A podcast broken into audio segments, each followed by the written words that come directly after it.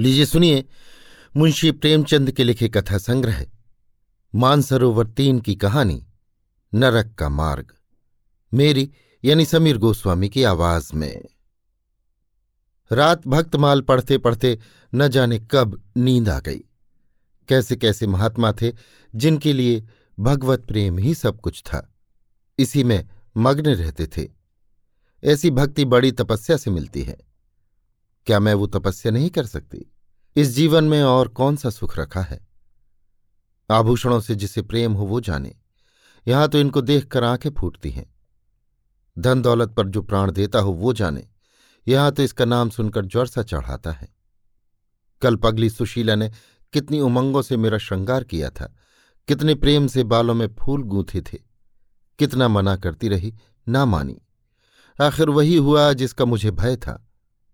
जितनी देर उसके साथ हँसी थी, उससे कहीं ज़्यादा रोई। संसार में ऐसी भी कोई स्त्री है जिसका पति उसका श्रृंगार देखकर सिर से पाँव तक जल उठे। कौन ऐसी स्त्री है जो अपने पति के मुँह से ये शब्द सुने, तुम मेरा परलोक बिगाड़ोगी और कुछ नहीं, तुम्हारे रंग ढंग कहे देते हैं, और उसका दिल विष खा लेने को न चाहे। भगवान, संसार में ऐसे भी मनुष्य हैं। आखिर मैं नीचे चली गई और भक्तमाल पढ़ने लगी। अब वृंदावन विहारी ही की सेवा करूँगी। उन्हीं को अपना श्रृंगार दिखाऊँगी। वो तो देखकर न जलेंगे। वो तो मेरे मन का हाल जानते हैं। भगवान, मैं अपने मन को कैसे समझाऊं? तुम अंतर्यामी हो, तुम मेरे रोम रोम का हाल जानते हो। मैं चाहती हूँ कि उन्हें अपना इष्ट समझूं। उनके चरणों की सेवा करूँ, उनके इशारों पर चलूँ। उन्हें मेरी किसी बात से, किसी व्यवहार से नाम मात्र भी दुख न हो। वो निर्दोष है। जो कुछ मेरे भाग्य में था, वो हुआ। न उनका दोष है, न माता पिता का। सारा दोष मेरे नसीबों ही का है। लेकिन ये सब जानते हुए भी जब उन्हें आते देखती हूँ तो मेरा दिल बैठ जाता है। मुँह पर मुर्दनी सी छा जाती है। सिर भारी हो जाता है। जी चाहता है, इनकी सूरत न देखूँ। बात तक करने को जी नहीं चाहता। कदाचित शत्रु को भी देखकर किसी का मन इतना क्लांत न होता होगा। उनके आने के समय दिल में धड़कन सी होने लगती है। दो एक दिन के लिए कहीं चले जाते हैं तो दिल पर से एक बोझ सा उठ जाता है। हंसती भी हूँ, बोलती भी हूँ, जीवन में कुछ आनंद आने लगता है, लेकिन उनके आने का समाचार पाते ही फिर चारों ओर अंधकार। चित्त की ऐसी दशा क्यों है? ये मैं नहीं कह सकती। मुझे तो ऐसा जान पड़ता है कि पूर्व जन्म में हम दोनों में वैर था। उसी वैर का बदला लेने के लिए इन्होंने मुझसे विवाह किया है। वही पुराने संस्कार हमारे मन में बसे हुए हैं। नहीं तो वो मुझे देख देख कर क्यों जलते और मैं उनकी सूरत से क्यों घृणा करती? विवाह करने का तो ये मतलब नहीं हुआ करता। मैं अपने घर इससे कहीं सुखी थी। कदाचित मैं जीवन पर्यंत अपने घर आनंद से रह सकती थी। लेकिन इस लोक प्रथा का बुरा हो, जो अभाग्नि कन्याओं को किसी न किसी पुरुष के गले बाँध देना अनिवार्य समझता है। वो क्या जानता है कि कितनी युवतियाँ उसके नाम को रो रही हैं, कितने अभिलाषाओं से लहराते हुए कोमल हृदय उसके पैरों तले रौंदे जा रहे हैं। युवती के लिए पति कैसी कैसी मधुर कल्पनाओं का स्रोत होता है। पुरुष में जो उत्तम है, श्रेष्ठ है, दर्शनीय है, उसकी सजीव मूर्ति इस शब्द के ध्यान में आते ही उसकी नज़रों के सामने आकर खड़ी हो जाती है। लेकिन मेरे लिए ये शब्द क्या है? हृदय में उठने वाला शूल, कलेजे में खटकने वाला कांटा, आँखों में गड़ने वाली किरकिरी, अंतकरण को बेधने वाला व्यंग बाण। सुशीला को हमेशा हँसते देखती हूँ। वो कभी अपनी दरिद्रता का गिला नहीं करती। गहने नहीं हैं, कपड़े नहीं हैं, भाड़े के नन्हे से मकान में रहती है। अपने हाथों घर का सारा कामकाज करती है। फिर भी उसे रोते नहीं देखती। अगर अपने वश की बात होती तो आज अपने धन को उसकी दरिद्रता से बदल लेती। अपने पतिदेव को मुस्कुराते हुए घर में आते देखकर उसका सारा दुख दारिद्र झूमंतर हो जाता है। छाती गज भर की हो जाती है। उसके प्रेमालिंगन में वो सुख है, जिस पर तीनों लोक का धन्य छावर है। आज मुझसे जब्त न हो सका। मैंने पूछा, तुमने मुझसे किस लिए विवाह किया था? ये प्रश्न महीनों से मेरे मन में उठता था। पर मन को रोकती चली आती थी। आज प्याला छलक पड़ा। ये प्रश्न सुनकर कुछ मौखला से गए। बगलें झांकने लगे। खी से निकाल कर बोले, घर संभालने के लिए, गृहस्थी का बहार उठाने के लिए, और नहीं क्या भोग विलास के लिए? घरनी के बिना ये घर आपको भूत का डेरा सा मालूम होता था। नौकर चाकर घर की संपत्ति उड़ाए देते थे। जो चीज़ जहाँ पड़ी रहती थी, वहीं पड़ी रहती थी। कोई उसको देखने वाला न था। तो अब मालूम हुआ कि मैं इस घर की चौकसी करने के लिए लाई गई हूँ। मुझे इस घर की रक्षा करनी चाहिए और अपने को धन्य समझना चाहिए कि ये सारी संपत्ति मेरी है। मुख्य वस्तु संपत्ति है। मैं तो केवल चौकीदारिन हूँ। ऐसे घर में आज ही आग लग जाए। अब तक तो मैं अनजान में घर की चौकसी करती थी। जितना वो चाहते हैं उतना न सही, पर अपनी बुद्धि के अनुसार अवश्य करती थी। आज से किसी चीज़ को भूल कर भी छूने की कसम खाती हूँ। ये मैं जानती हूँ कि कोई पुरुष घर की चौकसी के लिए विवाह नहीं करता और इन महाशय ने चिढ़कर ये बात मुझसे कही। लेकिन सुशीला ठीक कहती है, इन्हें स्त्री के बिना घर सूना लगता होगा। उसी तरह जैसे पिंजरे में चिड़िया को न देखकर पिंजरा सूना लगता है। ये है हम स्त्रियों का भाग। मालूम नहीं इन्हें मुझ पर इतना संदेह क्यों होता है। जब से नसीब इस घर में लाया है, इन्हें बराबर संदेह मूलक कटाक्ष करते देखती हूँ। क्या कारण है? जरा बाल गुथवा कर बैठी और ये ओठ चबाने लगे। कहीं जाती नहीं, कहीं आती नहीं, किसी से बोलती नहीं, फिर भी इतना संदेह? ये अपमान असह है। क्या मुझे अपनी आबरू प्यारी नहीं? ये मुझे इतनी छिछोरी क्यों समझते हैं? इन्हें मुझ पर संदेह करते लज्जा भी नहीं आती? काना आदमी किसी को हँसते देखता है तो समझता है लोग मुझी पर हंस रहे हैं। शायद इन्हें भी यही वहम हो गया है कि मैं इन्हें चिढ़ाती हूँ। अपने अधिकार के बाहर कोई काम कर बैठने से कदाचित हमारे चित्त की यही वृत्ति हो जाती है। भिक्षुक राजा की गद्दी पर बैठकर चैन की नींद नहीं सो सकता। उसे अपने चारों तरफ़ शत्रु ही शत्रु दिखाई देंगे। मैं समझती हूँ, सभी शादी करने वाले बुढ़ों का यही हाल है। आज सुशीला के कहने से मैं ठाकुर जी की झांकी देखने जा रही थी। अब ये साधारण बुद्धि का आदमी भी समझ सकता है कि फूहड़ बहू बनकर बाहर निकलना अपनी हँसी उड़ाना है। लेकिन आप उसी वक्त न जाने किधर से टपक पड़े और मेरी ओर तिरस्कारपूर्ण नेत्रों से देखकर बोले, कहाँ की तैयारी है? मैंने कह दिया, जरा ठाकुर जी की झांकी देखने जाती हूँ। इतना सुनते ही त्योरियाँ चढ़ाकर बोले, तुम्हारे जाने की कुछ ज़रूरत नहीं। जो स्त्री अपने पति की सेवा नहीं कर सकती, उसे देवताओं के दर्शन से पुण्य के बदले पाप होता है। मुझसे उड़ने चली हो, मैं औरतों की नस नस पहचानता हूँ। ऐसा क्रोध आया कि बस अब क्या कहूँ। उसी दम कपड़े बदल डाले और प्रण कर लिया कि अब कभी दर्शन करने न जाऊँगी। इस अविश्वास का भी कुछ ठिकाना है। न जाने क्या सोच कर रुक गई। उनकी बात का जवाब तो यही था कि उसी क्षण घर से चल खड़ी होती। फिर देखती मेरा क्या कर लेते। इन्हें मेरे उदास और विमन रहने पर आश्चर्य होता है। मुझे मन में कृतघ्न समझते हैं। अपनी समझ में इन्होंने मेरे साथ विवाह करके शायद मुझ पर बड़ा एहसान किया है। इतनी बड़ी जायदाद और इतनी विशाल संपत्ति की स्वामी होकर मुझे फूले न समाना चाहिए था। आठों पहर इनका यशगान करते रहना चाहिए था। मैं ये सब कुछ न करके उल्टे और मुँह लटकाए रहती हूँ। कभी कभी मुझे बेचारे पर दया आती है। ये नहीं समझते कि नारी जीवन में कोई ऐसी वस्तु भी है, जिसे खोकर उसकी आँखों में स्वर्ग भी नरक तुल्य हो जाता है। तीन दिन से बीमार है। डॉक्टर कहते हैं बचने की कोई आशा नहीं। निमोनिया हो गया है। पर मुझे न जाने क्यों इसका गम नहीं है। मैं इतनी वज्र हृदया कभी न थी। न जाने वो मेरी कोमलता कहाँ चली गई। किसी बीमार की सूरत देखकर मेरा हृदय करुणा से चंचल हो जाता था। मैं किसी का रोना नहीं सुन सकती थी। वही मैं हूँ कि आज तीन दिन से उन्हें अपने बगल के कमरे में पड़े कराहते सुनती हूँ और एक बार भी उन्हें देखने न गई। आँख में आँसू आने का ज़िक्र ही क्या? मुझे ऐसा मालूम होता है, इनसे मेरा कोई नाता ही नहीं। मुझे चाहे कोई पिशाचनी कहे, चाहे कुल्टा, पर मुझे तो ये कहने में लेश मात्र भी संकोच नहीं है कि इनकी बीमारी से मुझे एक प्रकार का ईर्ष्यामय आनंद आ रहा है। इन्होंने मुझे यहाँ कारावास दे रखा था।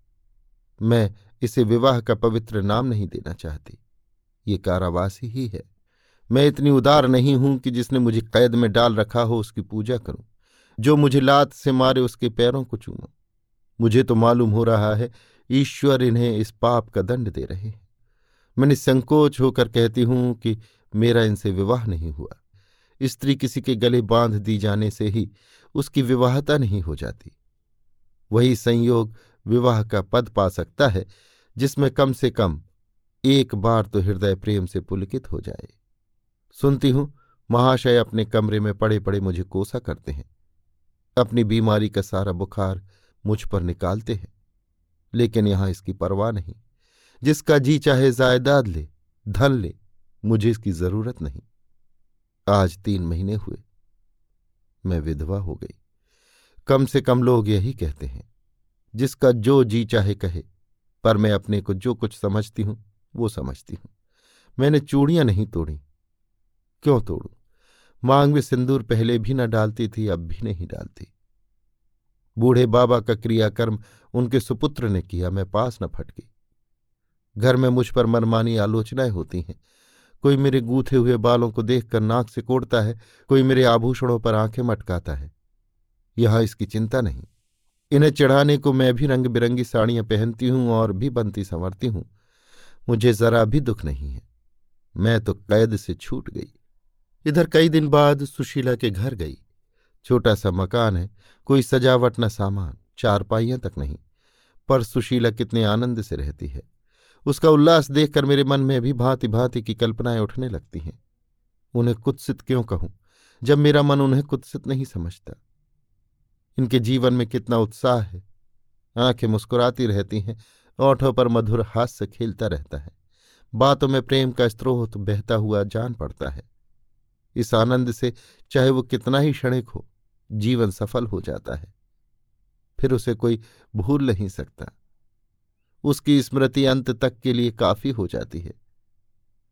इस मिजराब की चोट हृदय के तारों को अंतकाल तक मधुर स्वरों से कंपित रख सकती है।